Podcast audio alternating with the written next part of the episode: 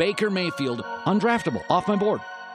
The Cleveland Browns select Baker Mayfield. What a beautiful throw by the Baker! Big Jam!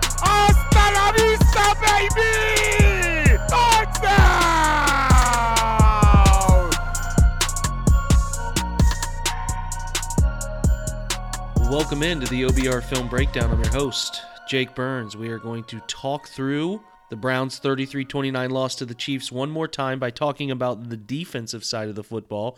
Before we do so, though, once again, I will remind you about Tick TickPick, T I C K, P I C K, and the opportunities they have as the original no fee site. If you run into another place that offers the same seat for cheaper, they will 100% match that offer one, up to 110%. Again, TickPick is the original no fee site. So If you're going to these other sites, you're finding tickets that are double the price because they have the ridiculous fees at the end. You can avoid that with TickPick. What you see is what you get. It's a fantastic offer. You're you're still trying to get tickets for the Texans game, still trying to go to the Bears game the following week or the Cardinals uh, a couple weeks later. You have awesome opportunities by using TickPick, and that's promo code breakdown when you go to tickpick.com. You can get directly there with the promo code by going to tickpick.com slash breakdown. So take advantage of that offer today. Again, tickpick.com. Let's transition over and talk about the Browns' collective performance, right? We need to talk about how they played in this game, and it was a disappointing one. And if you recall, we you know we've talked defense, we've gone through it. Uh, if you recall the, uh, the the the point I made all week, you know whether I was talking to Chiefs people or talking to you know our own people that I bring on this podcast was that the Browns have to get to five touchdowns. I thought if they got to five touchdowns, they had a realistic shot to win this football game. Right. Uh, the problem was. Uh, they, they started out hot. Well, listen, I got to make a disclaimer too. I'm recording in a hotel one more time, maybe even tomorrow night again. There's the highway outside the room. If you hear that, that's it's out of my control. I can't I can't help the noise. But um, when we're looking at this game, the Browns had nine possessions, right? They had nine possessions, and I thought they needed to get five touchdowns. Very much on track to do so. Three first half touchdowns, a touchdown in the third quarter. Every, again, every opportunity to put the points on the board necessary to win this football game. So they end up with, again, as you look at total yards collectively, 457 yards on 56 plays over 65, sorry, over 70% of those plays, okay, 70% of those plays had shifting or motion. They're they're clearly in a position to be comfortable with what they're doing and the shifting motion stuff was deadly in this game. It put the Chiefs in so many so many tough positions to handle what the Browns are doing and they're dictating how many people they get in the box. They're dictating coverages. Listen, it's fantastic stuff here. It was so efficient until they needed it most. 8.2 yards per play, 153 net rushing, 304 passing, which is again fantastic balance. Five penalties, not all of those attributed to the offense. They did end up punting two times, what should have been two times, but they scored four touchdowns, didn't kick a field goal, ended up with 27 minutes and 13 seconds of possession. So again, 457 yards is usually enough to win you a football game in the NFL. But in this situation, the way the fourth quarter played out, you know, the way that we're really the second half in, entirely played out, the three turnovers that resulted, you you can't get the fifth touchdown you needed to win that game. So that's what I'm sure the offense is beating themselves up about at this point. You look at the metrics from the game, pretty solid offensive line performances. We'll talk through. Let's talk through snap count totals first. Obviously, Baker, Wyatt Teller, Nick Chubb, Joel Bitonio, J.C. Tretter play every single snap. Jedrick Wills would have also played every single snap, but his 39 uh, snaps he missed went to Chris Hubbard, as we know. And then Jed obviously played 20. Uh, and then there was another snap given to somebody I'm missing, but yeah, the, the 59 snaps would have been the number for, for Hubbard. So well, that, yeah, I guess if, if Jay could do basic math, 39 snaps for Hubbard and 20 snaps for Jed does make up the number. Collectively, I thought the snap count stuff got really interesting with the wide receivers. Donovan Peoples Jones plays 47 really silent snaps, right? He played a ton. Jarvis Landry played a ton, 51 snaps. So those are your two predominantly useful wide receivers. Okay. Those are the guys that are, right now are seeing the field most. The thing that I think surprised everybody in this game, Anthony Schwartz saw 31 snaps, some in the slot, but a lot of them wide, right? A position we thought Rashard Higgins was going to see a lot of time playing. Didn't see Rashard Higgins very much at all. Only saw Higgins in four total plays. So that is the surprise. Like, I don't know if they were uh, playing games with us. I know Schwartz didn't play in the preseason, but there was never any collective hype from camp or anything about the young man when he came back. I'm just telling you, he belonged. Like route nuance, wiggle, pressing down, closing gap, distance between DB. It wasn't just the deep route stuff. He belongs. Like I was blown away by how much he belongs and was among the best rookie wide receivers in the NFL in week one, an 82.2 collective offensive grade. 79.7 in the passing phase. I think there's something there. There I really do. And again, it's not just lifting the top off the defense. There were plays that he left on the field, no doubt. Miscommunication right before halftime could have had a touchdown. Obviously, we know the corner route ball that he went up for in the fourth quarter maybe would have wanted to come down with that one, but I'm telling you, the route stuff looks good. The the the nuances of it, like I said, getting off the getting off press, being able to beat somebody with a three step inside stem, you know, an inside out release that creates separation right away. Like it's there. I'm writing it up. You'll see it tomorrow on the OBR or today at this point, whenever you listen to this podcast. Like I would, I left really impressed with Anthony Schwartz, and if this is the guy they have, we got to have another discussion about the future of this wide receiver room and how it all could shake out. Again, one week, like stupid overreactions can happen, but that's an impressive debut. And sometimes you can just tell, right? Sometimes you can just tell. And I think you can a little bit. So we're going to dive into position by position here in a minute. The, the number one star of this game for me offensively, and I, I just loved how they used him, was David Njoku, who, who grades out at an 83.9 offensively, 88.5 in the passing phase solid in run blocking when he had to, or sorry, pass blocking. He had five pass block snaps, 74.4, and good enough in the run phase. 14 run blocking snaps, a 54.0. The two penalties are not attributed to him. Pro Football Focus gave him those illegal motion penalties. Those are on the quarterback. Both of those are on Baker, and I think Baker would admit to that. You got to let your guys get set. It wasn't like the play clock was winding down.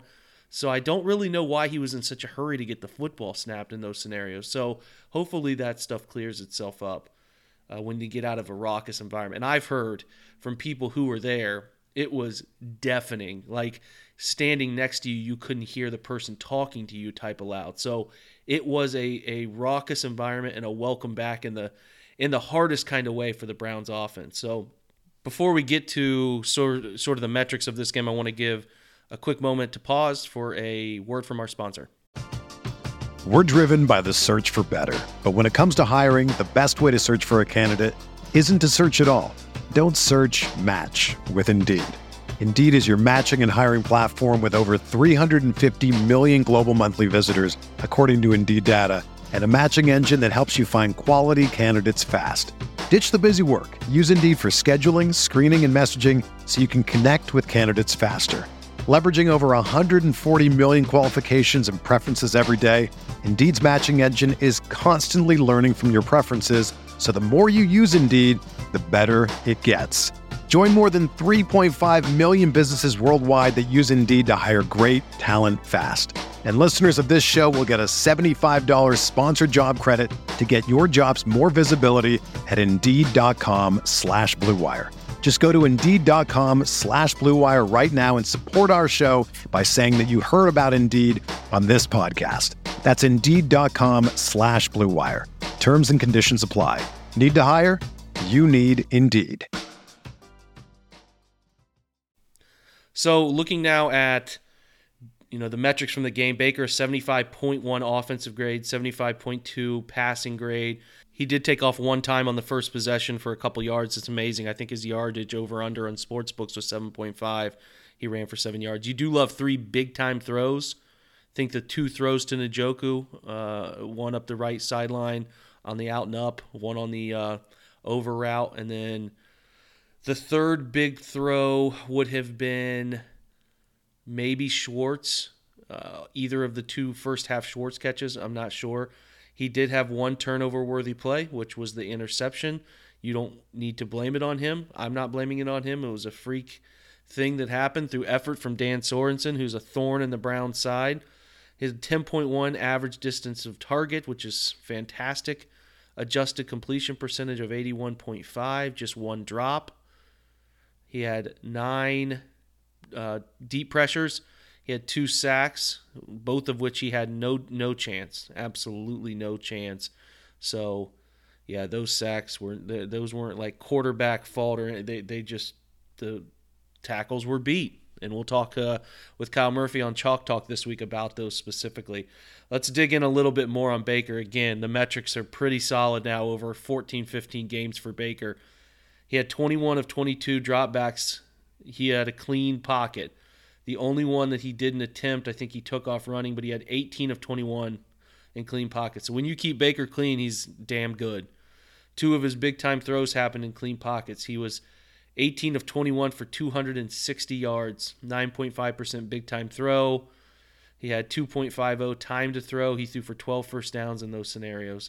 Again, where it gets tougher under pressure. Typically, every quarterback dips when pressure hits.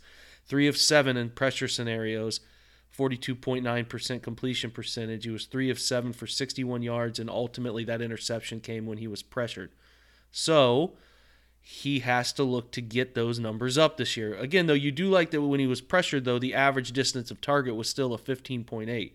When he was not blitzed, he was 16 of 21 for 194. When he was blitzed, he was 5 of 7. Chiefs didn't blitz him a ton. He was 5 of 7 for 127. And obviously, that interception came on a blitz. In play action concepts, 9 of 9 for 160, a 95.4 grade. Two of those big time throws came on play action. Uh, again, where he is so deadly, dicing people up on throws 20 yards downfield, 20 plus. He was three of six, completed 50%, obviously, 117 yards, a 91.1 grade. The medium area, 10 to 19, seemed to be a little bit of a problem for him, two for four, 49.3 grade. They obviously attributed that interception in the 10 to 19 range, which lowers the grade significantly. The short area, he was 12 of 13 on throws, zero to nine yards for 67.4 grade as well. Uh, and that's probably enough. His most effective area he threw to the field was two of two on deep right throws. Think the Schwartz throw, think the Njoku throw there before halftime, at 96.3 grade. And that's good enough on Baker. I thought he played really good football. He missed some important throws, as we know. There are two throws that stand out in my mind that were missed. The the, they needed drives in the fourth quarter. He missed the throw to Njoku. I don't know. They came off play action. He was reading right to left. I thought, and I'll break this down in my film room of Baker later this week. I thought he could have thrown the out and up off the play action. He had Njoku one on one with Sorensen, and I thought he was even, maybe even leaving, and he could have given him that ball. He didn't. He waited in the pocket again, didn't bail, and he didn't even really seem panicked. And when he ripped it to Njoku, who was coming back toward him, he just underthrew it. It was very strange. I'm not sure what happened there. There could have been some overstriding, but he missed that one. And then as I got as I went back and rewatched the next drive, right before the punt, they got the football to Kansas City late in the fourth, who ended up punting back to Cleveland. That drive ended on a third down, what's called bench route to um, Schwartz at the left sideline, and that ball, that ball was not thrown well. And Baker has admitted as much. It was more behind him than I thought. If he had put it on the sideline, it was an easy pitch and catch where he had Juan Thornhill beat, leaves it inside. Still, you would like to see Schwartz go up and get it, but the throw was made. Uh, the throw made the reception extremely difficult, given the guy bearing down on him from the inside. So he missed those. He's got to. The thing for Baker, look, I think he played well. He came out sharp. This is the guy. A lot, a lot, a lot of the guy we saw last year, but he got you got to go win games, man. And I know it's unfortunate what happened. You get your foot clipped. I'm not blaming him. I don't think he made a turnover worthy play there. I think it just happened. But again, it's a results business, and you got to go win games. And I'm sure he would admit as much too. It sucks.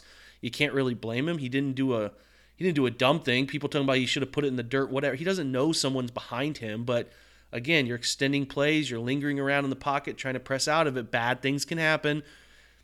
I'm not blaming him. I, I, whatever. It's just you got to go win games, and he knows that. So uh, a pretty nice performance from Baker. I would give it a solid B B plus personally. Offensive line play. So in this game, we talk about how the Browns are wide zone, wide zone, wide zone. They ran double the amount of gap schemes, which again dates back to what we talked about last year, where the Browns actually surpassed their uh, totals in in gap schemes, power, counter, those sorts of concepts, guard tackle, whatever. They pull a ton of people. They'll pull the old crossbuck stuff. They'll have fun with it. They pull GT counters. They pull GY counters with tight ends. They're they're moving people, man. They are not just a zone team. They are way more than that. They have evolved like crazy. 16 gap schemes were run in this game. Joel Bitonio was your best guy in those schemes. Strike that, reverse it. Jack Conklin's 98.4, phenomenal in gap schemes. 85.7 from Bitonio. Tretter 70.7. Chris Hubbard had a 52.9. There's a pretty clear step down from Jedrick Wills to Chris Hubbard. Chris Hubbard's a nice fill-in guy, but that's about the extent of it, man. You're not going to get the same level of play. When Jed was playing, he was at a 67.2 gap blocking grade, which is pretty strong, uh, especially where he was last year. Actually, I take that back. He was a 55.9 and then a 59.6 in zone. He was I thought he was handling himself well. He made a key block on that Jarvis fly sweep touchdown, but you know, whatever. It just uh, would have loved to have seen him play a full game. Hopefully, he's back quickly. I thought he was playing well when he was playing the same guy, very agile. We'll talk about his pass blocking in a second. In zone schemes, Bitonio is 78.4, Tretter is 71.3. You had Conklin a 67.2, Njoku in four reps a 68.1. Fantastic stuff. Then you had Wills at a 59.6, you had Hubbard at a 55.3, and you had Teller at a 52.2. I did not think Wyatt Teller played a phenomenal game. I thought that he left some plays on the table, especially some pull blocks. He obviously had a couple holding calls. He had a holding call that was called. There was another one that I thought was blatantly missed. So I just did not think it was Wyatt Teller's best game, and I thought the grading reflected that. Pass blocking reps, you had 33 from the guys who played the most snaps. You had 22 from Hubbard and 11 from Jed. So pressures allowed. You're looking at one sack because of Conklin, one sack because of Hubbard. Those are obvious plays where Chris Jones beat both of those guys. Otherwise, three pressures allowed total by Conklin, three pl- pressures allowed by Hubbard, and then the one by Teller. So otherwise, the other two, Con- uh, Bitonio and Tretter, who played phenomenal football, 87.8 pass block grade for Bitonio, 84.5 from Tretter. Then Teller's 59.9. Again, I, am not overly worried about Wyatt Teller. He's still very strong at the point of attack, does a lot of things fundamentally sound. He'll be fine. I just didn't think he played his best game. 58.3 for Conklin, 42.9 for Hubbard, who I thought clearly struggled. Jed was an 80.4 and an 84.4 total pass block grade. Those this 80.4 is true pass sets, and again, true pass sets are those plays where imagine in your brain it's third and 10 plus. So it's non-screen, non-play action, straight drop. Got to anchor. The toughest of the tough pass blocks is what true pass sets are. And your best in that performance was Bitonio and Tretter, 85.6, 81.2, played elite games. And I thought, again, Jed Wills, when he was in for his four true pass block sets, anchored one time really, really well against Chris Jones. I think he's he's good. Jed's good. Don't don't have any concern about that guy. You just got to hope he comes back healthy. Two really tough visits for Jed, where he he's out in the first series in the playoff game, comes back to Kansas City and is out in the second series or the third. I don't know what it was. It was early, only uh, only 20, 20 snaps in or so. It's tough, man. Njoku is again effective in pass blocking, the highest graded tight end there, 69.2. Teller 54.2 in true pass sets, and then Conklin and Hubbard struggled, 42.0 and a 25.5. So those guys need to be a little better, clean it up. I thought Jack Conklin, for the most part, was pretty good, especially in his traditional zone scheme stuff, is where he thrives. Let's talk about wide receivers. Jarvis Landry had uh, the most slot snaps. He, let me try to find that grade for you guys. If I can find things, if I put him in front of me the right way, he had 15 snaps in the slot. Austin Hooper had nine slot snaps. Njoku had seven. And again, when they went three by one personnel, like when they needed big passing plays, it was Peoples Jones, Njoku, sorry, Peoples Jones, Landry, Schwartz, Njoku a backside one on one in what we call the X position. In this formation grouping, they would just kind of swap it. They would call you know, gun trips left swap or something like that. That tells them to swap a player, swap Njoku with whoever. They might even call it Y swap. that's where he was playing a lot, and that was a fun matchup, and they really exploited it.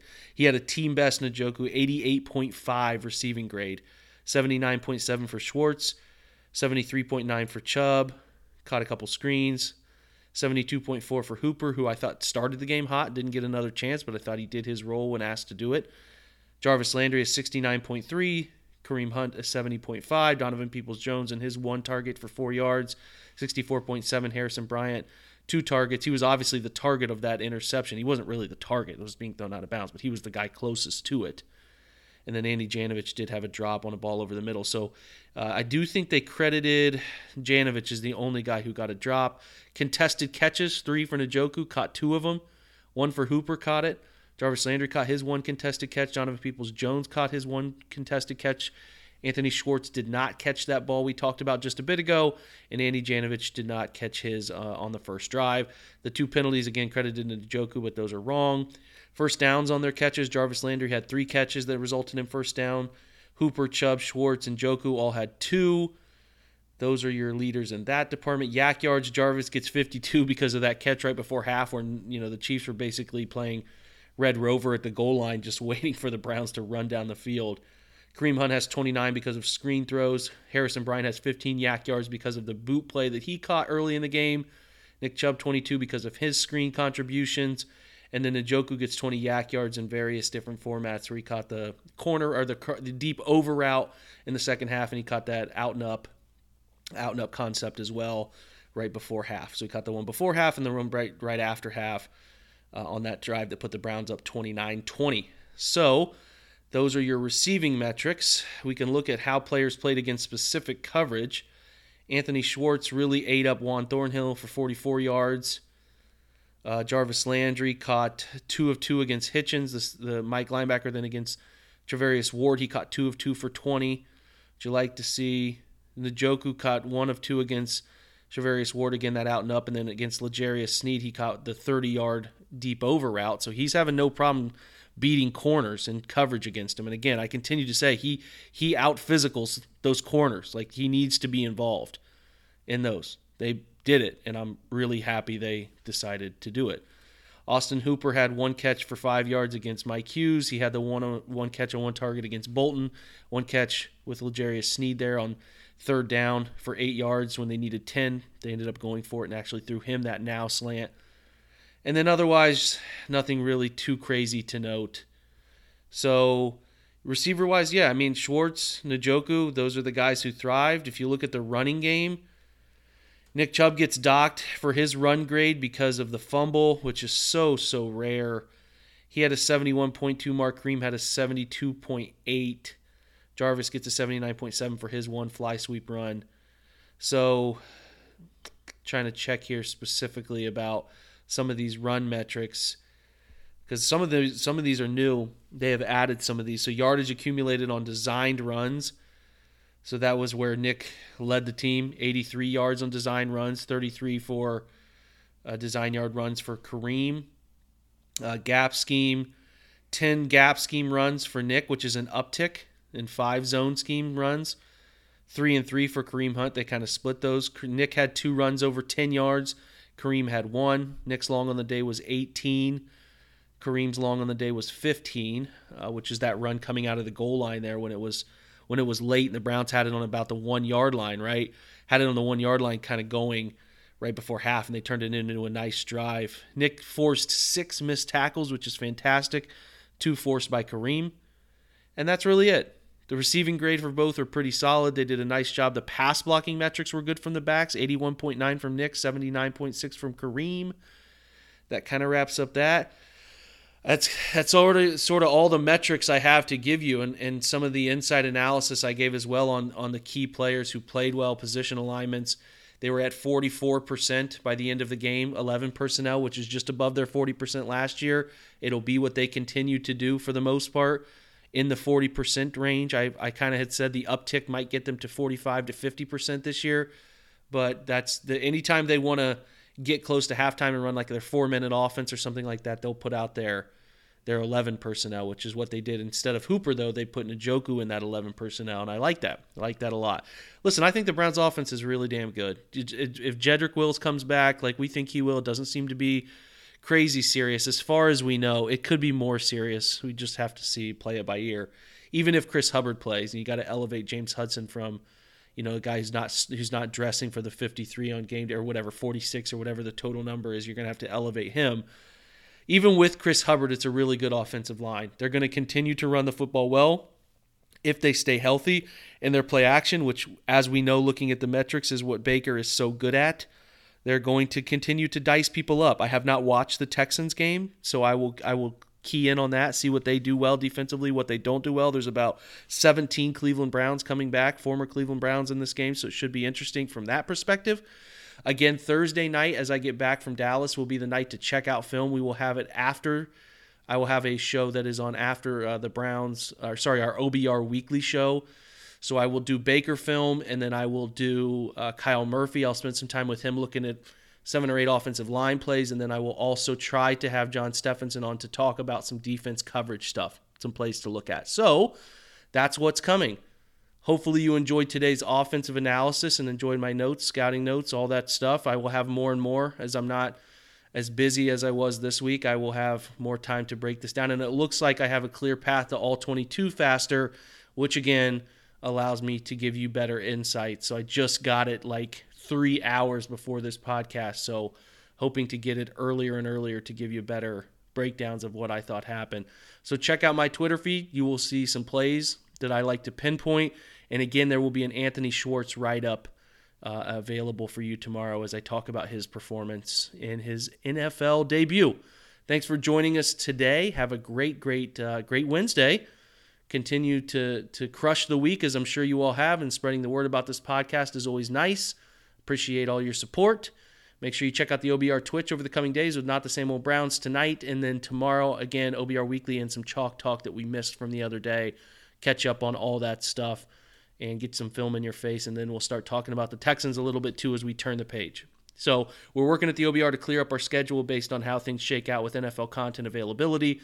We'll get that ironed out. But no matter what, we're always going to go live at 7 o'clock almost every single day of the week, except for Saturday and Sunday. Saturday, we go live with our prospect show at 11 o'clock before college football kickoff. And then we do Sunday our pregame whenever the time is right for that. We will be informing you of all of it. Thanks for joining today's OBR film breakdown and checking this one out. Spread the word, as I said earlier. All your positive feedback is fantastic. I will have a guest on with me tomorrow, so you won't just hear my bland voice, you'll get somebody else. Thanks for joining me today. If you have any questions about the offense, hit up my DMs as usual, or shoot me a request at the uh, Ask the Insider section. I will go into even more detail there for you if you're a subscriber. I'll provide whatever you're looking for. Thanks for joining, and as usual, guys, have a great day. Go Browns.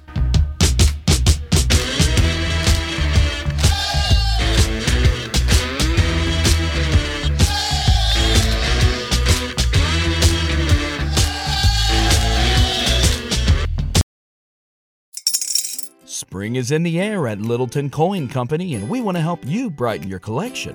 Visit us at littletoncoin.com all month long to enjoy 15% off your purchase. With a wide selection of coins, paper money, supplies, and more, Littleton Coin Company has something for every collector's taste. Use promo code SPRING at littletoncoin.com for 15% off your purchase all month long. Restrictions apply.